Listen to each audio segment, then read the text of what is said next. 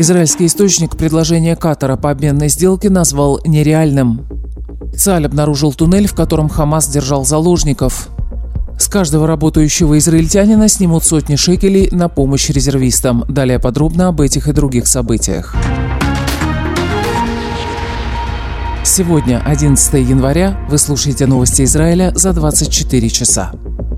В военном городке Кирия в Тель-Авиве вчера прошло заседание узкого военного кабинета, на котором обсуждалось предложение Катара о заключении новой обменной сделки с Хамасом.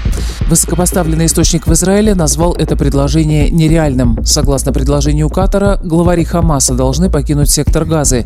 Террористы, в свою очередь, продолжают настаивать на полном прекращении действий ЦАЛя в секторе Газы в качестве условия для начала переговоров об обменной сделке, а также на освобождении из израильских тюрем всех палестинских заключенных заключенных. По информации зарубежных СМИ, Хамас отклонил катарское предложение. Позднее Хамас выпустил официальное заявление, в котором говорится сообщение о предложении Катара, согласно которому армия Израиля выйдет из Газа в ответ на выезд руководства Хамаса, это мошенничество сионистов.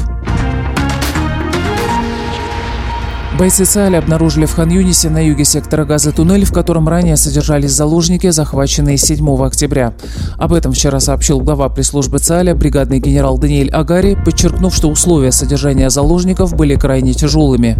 Мы показали этот туннель корреспондентам зарубежных СМИ, чтобы весь мир знал о преступлениях Хамаса против человечности, сказал глава армейской пресс-службы. Мы продолжим делать все возможное, чтобы вернуть всех заложников домой, заявил Агари. На вопрос корреспондента Байнет о том, известно ли ЦАЛю о местонахождении хотя бы нескольких пленников, глава армейской пресс-службы ответил, освобождение заложников – наш приоритет. Это задача национального масштаба. Не хочу вдаваться в подробности наших оперативных и разведывательных действий.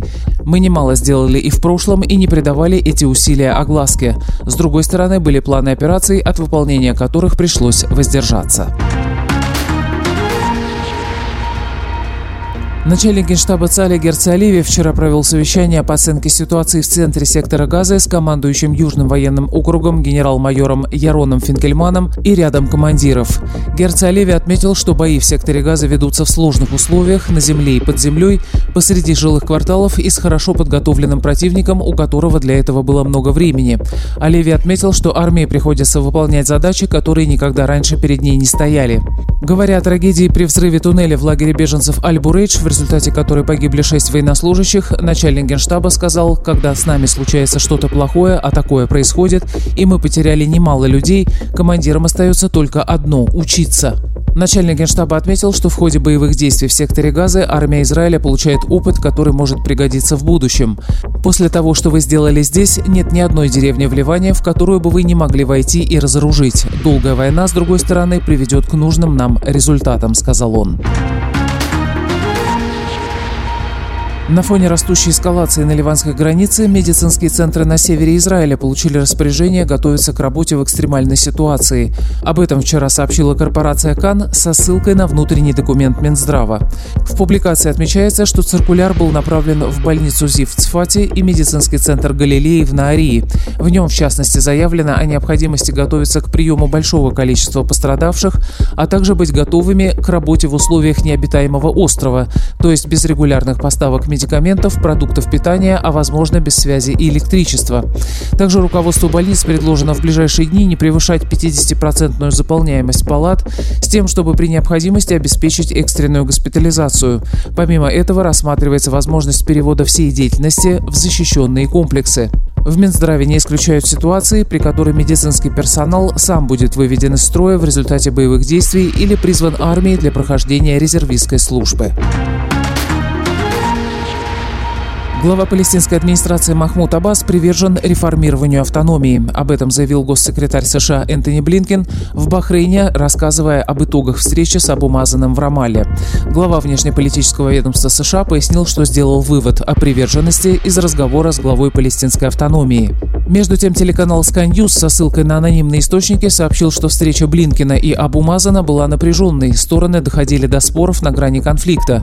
По информации телеканала, глава палестинской администрации требовал, чтобы США оказали давление на Израиль в вопросе перевода налоговых сборов.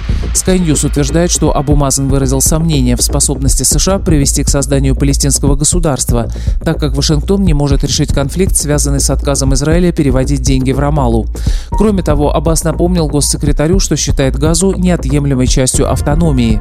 Блинкин в ответ указал, что Абу Мазан должен провести реформы в автономии, чтобы его администрация смогла стать частью власти в Газе после войны. Председатель государственного лагеря министр Бенни Ганс сделал заявление для СМИ и прокомментировал готовящийся государственный бюджет на 2024 год.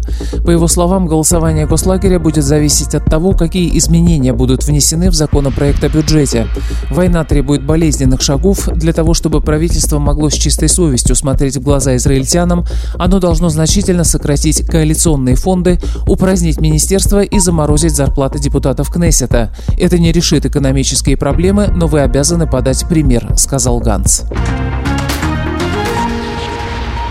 В 2024 году все работающие израильтяне внесут разовое пожертвование в организованный правительством фонд помощи резервистам. Об этом накануне объявил Арнон Бардавид, глава профсоюзного объединения «Гистадрут». Размер отчислений – 418 шекелей для работников частного сектора и 471 шекель для работников общественного сектора. Средства будут удержаны из ежегодной выплаты на оздоровление. Согласие на принудительное пожертвование дано в результате переговоров между Гестадрутом и Минфином. Стороны достигли договоренности о том, что государство не отменит налоговые льготы на пенсионные фонды и фонды повышения квалификации работников. Минфин также обязался не замораживать повышение минимальной зарплаты до 5880 шекелей в месяц, вопреки требованию деловых кругов. Между тем, для выполнения обещания Бардавида потребуется специальный указ министра труда. К настоящему моменту министр Юав Бенцур не сообщил, когда будет издан указ. И о погоде. Температура воздуха сегодня будет ниже среднесезонной, холодно и дождливо. В Иерусалиме 14 градусов, в Тель-Авиве 18, в Хайфе и Бершеве 17, в Эйлате 21. Это были новости Израиля за 24 часа. Подписывайтесь, оставайтесь с нами.